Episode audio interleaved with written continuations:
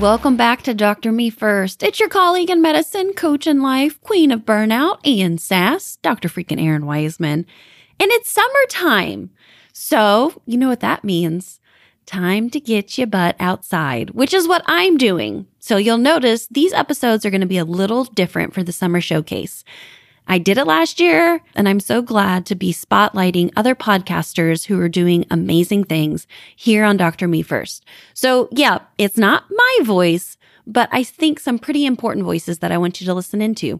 So, while you're getting your toes in the sand and your little bikini on, because everybody is a bikini body, plug in Dr. Me First, listen to these summer showcase highlights, and I hope that you enjoy it and you're taking a rest for yourself too. With that, my friend, get into this episode and remember your life, your calling, your pulse matters.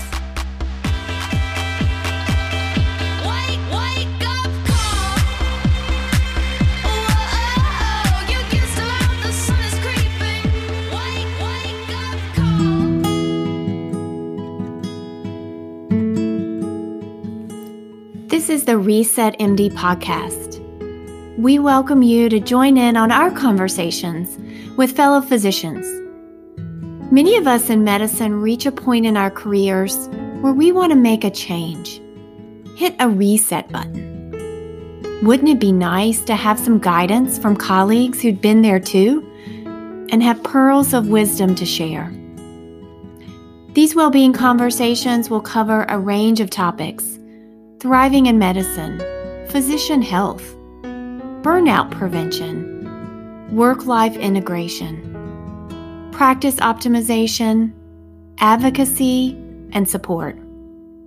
And we'll just have some fun doing it. Listen in and start your reset. Hi, welcome to the Reset MD podcast. I'm Dr. Marian McCrary, one of the co creators of the podcast. And today, our guest is um, has the honor of being there when the podcast was conceived uh, and being a huge supporter of us along the way. So, Dr. Kerri Palamara is an associate professor of medicine at Harvard Medical School, and she leads the Center for Physician Wellbeing at Mass General Hospital, as well as being the co creator and the director of the physician coaching program there. And I met her about two and a half years ago in a different role. She is the um, lead uh, at the American College of Physicians Physician Coach Training Program and is a master of the American College of Physicians. So it's my honor you honor to welcome you to the Reset MD podcast. Thank you so much, Marian. I'm really excited to be here and to see where this has grown since we first started hearing about it. Thank you, and it and it's booming. So hopefully, as we continue to uh, have folks come in for these well-being conversations, we'll be able to share them with physicians through the ACP and and beyond. And I know I just told our listeners a lot about you professionally, but that's only one part of you. And so, if you would tell us a little bit more about you and what you do outside of your roles with the ACP and and with the um, coaching program at Mass Gen. Well, so my clinical role at Mass General is um, in primary care. So I spend about 40% of my time seeing patients in one of our primary care practices here on campus. Um, and I also spend a lot of time in my in my roles meeting one-on-one with faculty and with trainees just helping them along their path which is a really fun part of the roles that I get to play. Like we yes we get to design programs and we get to do trainings and we get to implement and evaluate things but actually like being a part of people's journey along the way I've learned actually so much about my own through that process um, and I also get to work on a lot of research projects with people um, in the areas of burnout, but also in gender equity and other um, really important topics. So I get to spend every day is different, which is exciting. Yeah, having that variety and being able to do all these things um, in different roles that are really supporting you for your well-being as well. What um, what led you to having a, a focus and interest in these areas of well-being and coaching, in addition to your clinical practice? You know, I didn't actually know I was in the area of well being when it was happening until it started to become more defined. Um, and actually, when I first started thinking about coaching, I was Googling terms to be like, what is this thing that I'm trying to do here? But I think from my own experience, I, I come from a, a, very large family. No one is physicians. I've worked in teams my whole life, either in sports teams or in, in other ways through through college and medical school. And I just always felt this desire for someone to be able to help me understand how I was doing and understand where I was going. And I, I, was always a little bit different. You know, I wasn't your classic like physician scientist, like going on a subspecialty track. And so I, I really constantly felt the need for these anchors. And so I was trying to recreate that for people. And that's what got me into coaching. And and that was an incredibly valuable part of my career and continues to be. But what I also realized through coaching is talking about it isn't enough. And as we identify the challenges that people are facing, we really need to start looking at the system and thinking about how can we improve the system for these individuals. And so that's what led me into a lot of the well-being work that I do today is taking what I learned from these one-on-one conversations with people with coaching and thinking about how can if no one person is experiencing anything in a vacuum. So how can we actually think about the system and the stressors? Yeah, because we know that it's it's not just the individual that needs to change in these circumstances. It's it's the institution, the system, kind of the the bigger picture. Um, and there's only so much we can do as one person, but as we continue to spread this um, throughout uh, in different ways, you know, in terms of institutions or through organizations, it just um, it domino effect. The domino effect is amazing, and you can see that that impact going forwards absolutely and I, and I feel like the the balance between the two like with the coaching work if you can help an individual feel better then by all means we can do it or if you can help an individual grow then it's an awesome way to spend your time and if that can inform what you do with the system. But also i think the better we do as individuals the better we're a part of the system and the more creative we are thinking about what change is possible. And so to me i really see the two like a lot of people like to separate these things like individual or systems but i really see the two totally intertwined. Yeah yeah. And as you know we're the reset md podcast and we you know know there are parts of people's stories times in their life that things kind of move in one direction or the other. And so we call these kind of those hard resets where the, the phone blows up and you've got to kind of get another one, or a soft reset where it's really just a, a little bit of a change. As you've gone through your career and um, in life, are there times that you would look back on that have really been pivotal for you um, to help you move where you are today and your well being?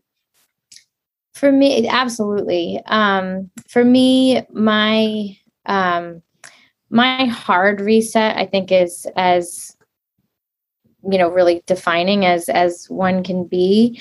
Um, before uh, several years ago, um, I was like the busy working mom, two young kids, running around. The last thing in the world I had time to do was take care of myself.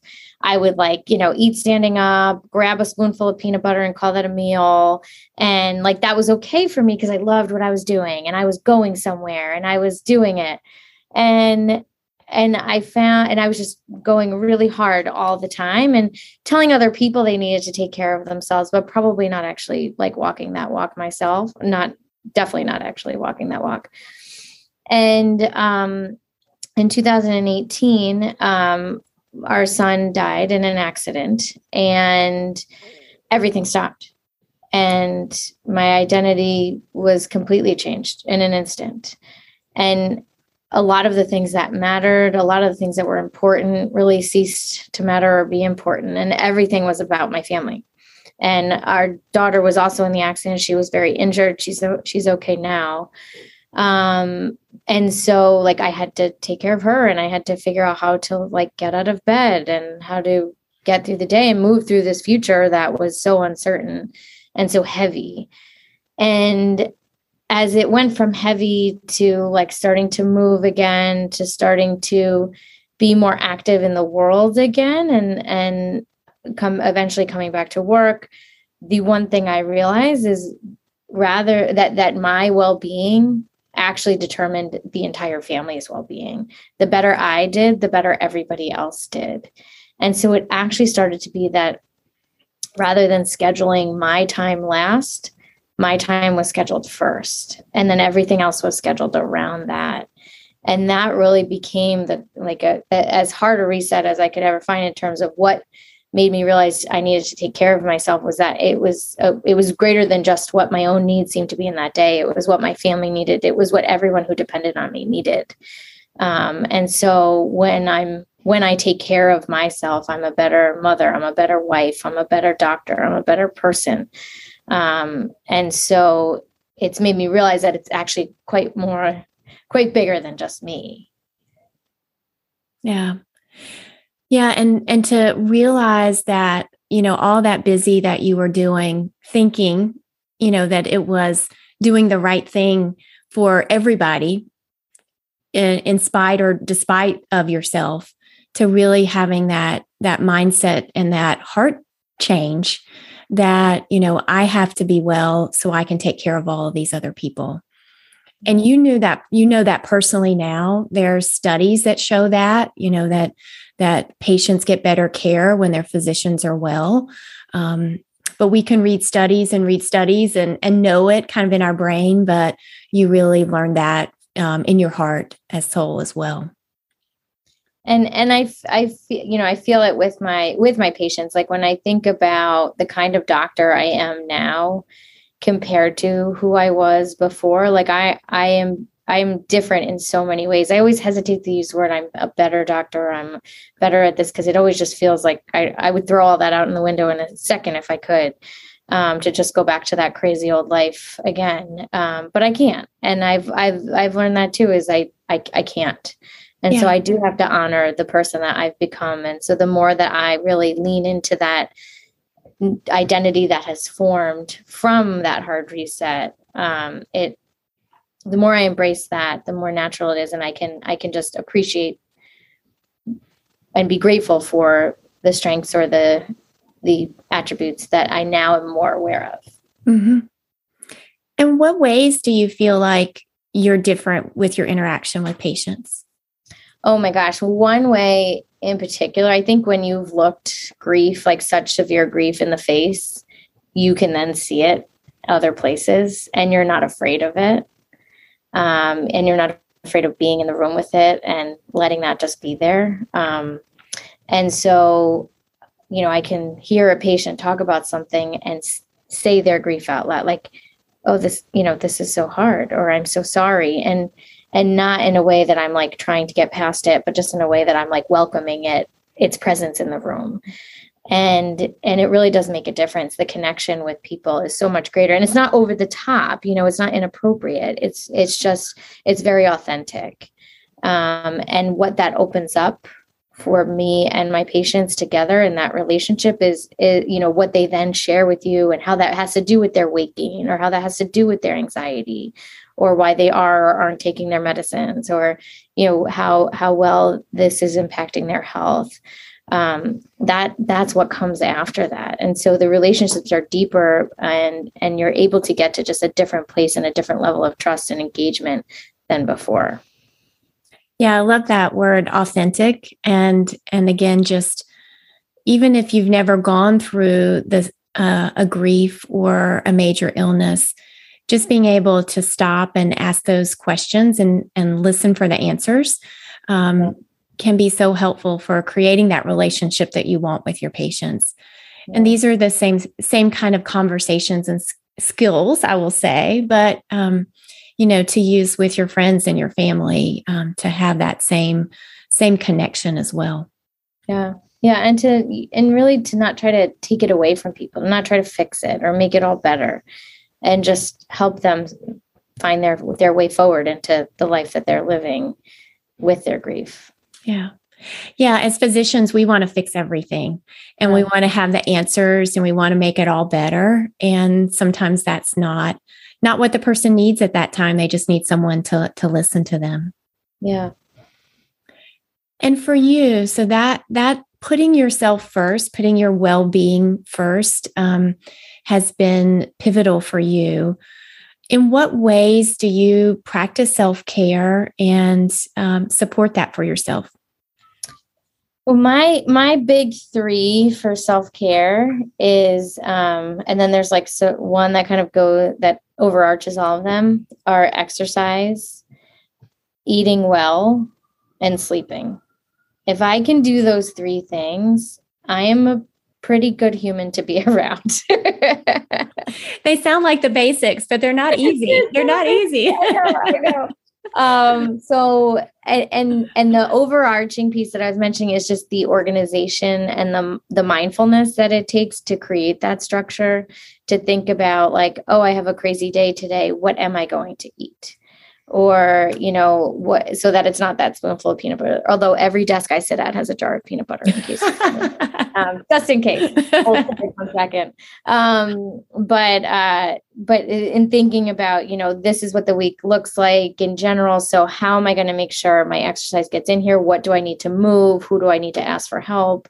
Um, and and really just paying attention. You know i have a really demanding day tomorrow so i need to make sure i get to bed early.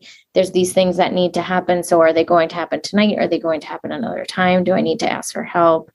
Um, and no, notice that question do i need to ask for help is is one that keeps coming up because that's the other thing I've learned is I have a very capable husband. If and and and if asked for help, he readily offers it.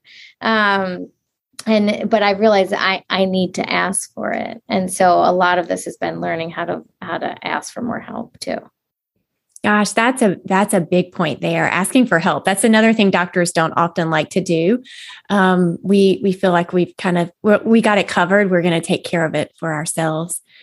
But that's a big piece. For you to be able to take care of yourself you have to delegate or offload or share um, some of these responsibilities. And you know, it sounds like they're they're willing participants. Um, they want to be there um, but being able to ask for that is another key a key role. Ask for help and have peanut butter in your desk. And have peanut butter every day yeah, always have peanut butter.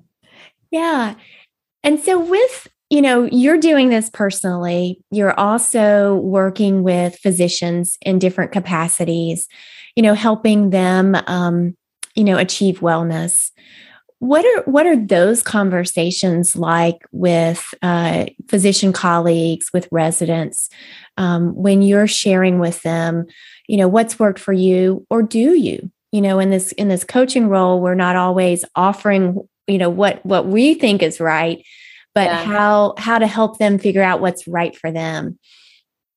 Yeah so it's interesting like which role i'm in how much i then share. I mean when i'm mentoring or even just in you know regular conversations that i'm having with people i do try i do try to normalize these activities and things that i do. I do try to you know share with people oh, i'm running a 5k or you know right now i'm training for the boston, boston marathon so I'll, you know, talk to people about my long runs or, you know, other things I'm doing, um, fundraisers that, you know, we're, I'm either hosting or going to. So I try to talk about it and I put it in my calendar. So if anybody's looking at my calendar, they can, they can see that I'm working out. I don't like call it anything cryptic. It's like boxing or spin or running.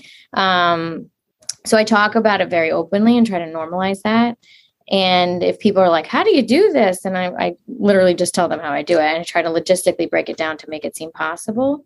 In the coaching role, though, what I try to do is is is with my reflections, call out the discrepancies that I'm seeing of saying that, you know, people saying perhaps, you know that they want to take better care of themselves but they just don't have the time you know and then using reflections to say like it sounds like this is really important to you and it's important to other people in your life and opening up some creative opportunities to consider what would it look like to take care of yourself? What would it look like to take care of yourself in a day in a week in a month? Because you know in the beginning after my hard reset I, I, couldn't tell you what it looked like to take care of myself in a month. I couldn't even get through the day. So it, in the beginning, it was just, what do I need today? And then it was, what do I need this week? And now I can think more on a month basis. You know, what do I need this month? I still have trouble with like, what are your one year goals? I'm like, I don't know. I just want to be okay. Um, but, but, you know, encouraging people to just look as far ahead as feels that they feel confident enough and just think about what would it look like to take care of myself And for everybody, it's different. I actually I have a friend I joke with who she's a big meditation person. And I'm like, oh, I can't meditate. If I close my eyes, I just like visions come in. It's it's just not for me. And she's like, so let me get this straight. You can run for four hours, but you can't close your eyes for four minutes. I'm like, that's exactly right. she called out your discrepancy and it didn't work yes, in that yes. case. One day I will meditate. One day. not, not there yet. Oh man. No, I think that that's right. And and I remember, you know, I when I started running, I have I haven't run a marathon. I've done a couple halves. It was actually a conversation that was going on with the patient, and she was telling me about what she was doing. And so sometimes hearing, you know, what's working for someone else really can be a motivator for you. But it's it's figuring out kind of what's the right space to do that. And this is the perfect space in this in this podcast of of having these thoughts of, hey, hey, this worked for me yeah. So you, you've given our listeners several pearls already. Um, but are there others that you would like to share that are these pearls of wellness, uh, well being wellness that I would say uh, that you'd like to share with us? You know, one of the things that comes to mind when I hear that is you, you had asked about hard and soft resets. Last summer, in the sort of halftime between surges, I had an opportunity for a soft reset where I realized I was being really hard on myself. I like like not how I, I'm not one to normally be overly hard on myself. And I found that I really was like very critical, rereading emails that I had already sent and replaying phone calls and mm-hmm. critiquing presentations. And I I stopped and I was like, what is the cycle here? There is a pattern. Why am I doing this to myself? And when I realized I had not been working out as much. I had been been eating poorly. I hadn't been sleeping as much. I had been like I'd gone out for a glass of wine a couple of nights, like uh, just not my usual routines.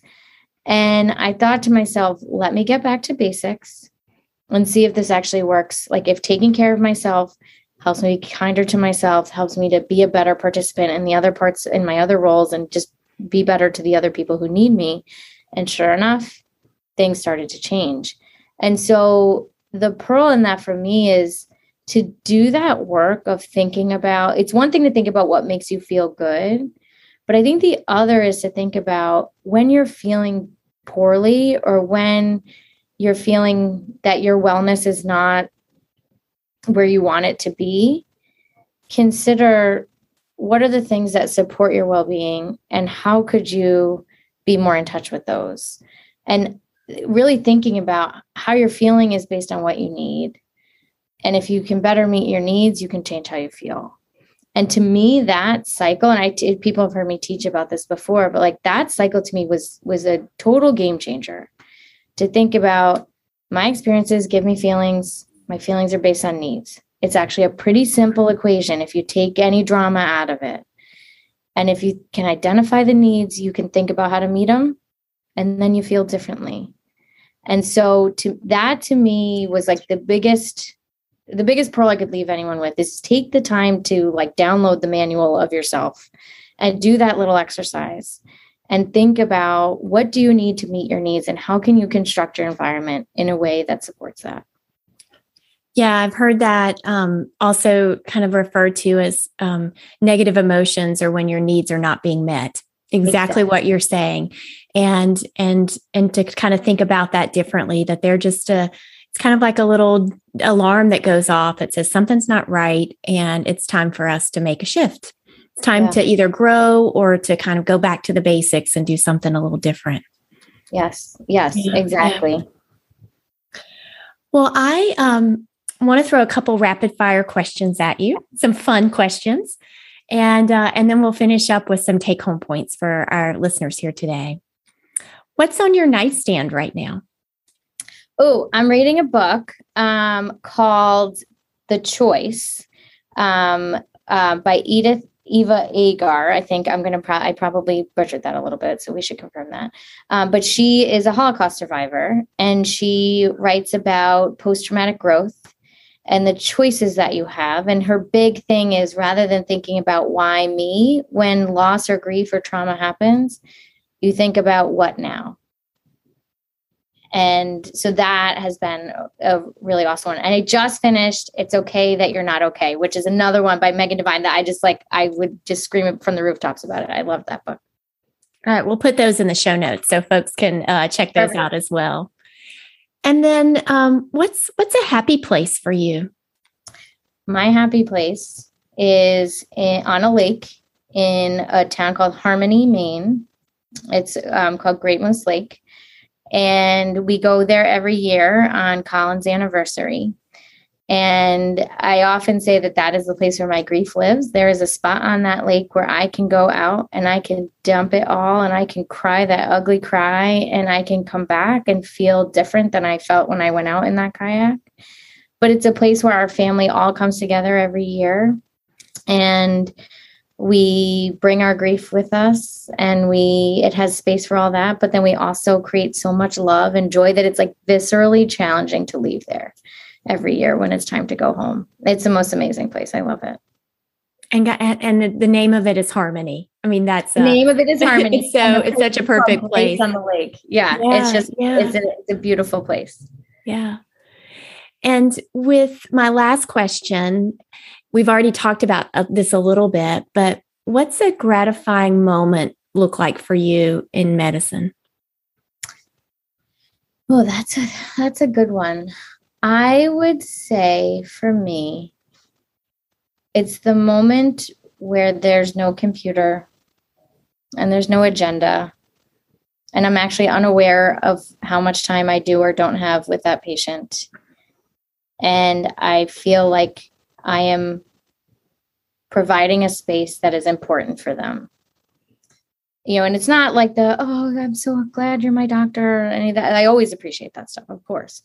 But it's that moment where I realize that I have created a space for somebody that is healing, that is productive, that is something that they needed that they might not have other got, otherwise gotten someplace else. That to me the most gratifying moments. Yeah. And that's what we hope that someone creates that for us when we need it uh, in our time. Yeah. Well, this has been a wonderful conversation. I I know we've um, really touched on a lot of important topics uh, that I think people will take away a lot from that. What would you leave our listeners with with a few take home points? I would say the first take home point, which I can't take any credit for, actually, Natalie Kogan, who is an expert in emotional strength and fitness, she says that you can't expect to take care of others if you don't take care of yourself, which we've said other otherwise. But if that isn't like a strong enough, compelling message, um, we talk we think a lot about leaders and how leaders are enabling others to thrive. And what she says is you can't possibly you can't positively impact other people's ability to thrive if you first are not taking care of yourself and your own well-being. And so it's really a call to action. If you see yourself as a leader you have to take care of yourself. Um, and i think the other take home is that doing that that reflective work for that cycle of you know what are your needs based on how you're feeling and how can you how can you better meet, meet your needs to feel the way that you want to feel? Um, and i think the third which i haven't said in these other comments but i find myself you know when i'm talking with people a lot is i, I find myself helping people reframe how they're viewing things and and their language. Particularly these days people are really hard on themselves these days. It's just the importance of being kind to ourselves. And we use this term like give yourself grace. And you're like what does that even mean but this idea that we life is hard enough right now we don't have to make it harder for ourselves. Uh, so when people say like i know i'm not doing enough right now you're saying like i'm doing a lot right now and there are other things i'd really hope to do too. You know things like that. And um, so i find i guess the take home there would be to pay attention to your self-talk and the self-talk of others and just work to actively edit that and reframe for yourself or for others. Yeah, really, really um, show that self compassion as much as you would show it for other people with yeah. that with that last. Thank you so much for being here and also for being so inspiring for um, for me personally and helping uh, me be able to create well being in the world. And it's been an honor. Thank you so much for having me. I'm so excited to be here. And I think this podcast is going to help so many people. And I'm really honored to be a part of it. So thank you. And and thank all of you for the the hard work you've done to make this a reality. Thank you. Have a great day. You too, Marion.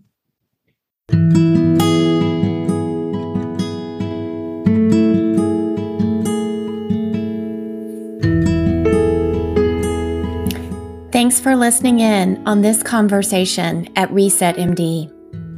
If you'd like to reach out to us and continue the conversation for well-being, email us at resetmdpodcast at gmail.com.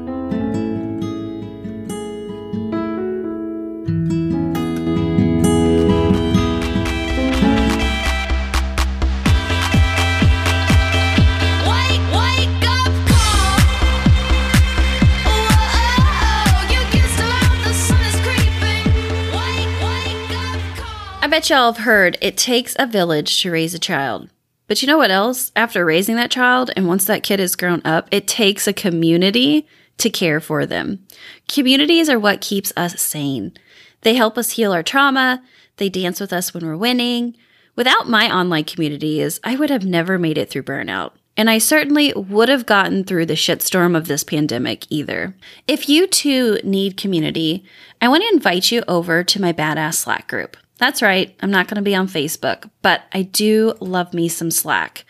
It's a place where you'll find that you're not the only one. You're not alone. You'll get total validation on what's going on with you. There's a pool of resources. Community is active and waiting to welcome you in. We are all helpers who have needs. And sometimes we need to have a community that can surround us, protect us, give us a hug, and lift us up. And that's what the Badass Slack community is. So come join me today. Link is in the show notes.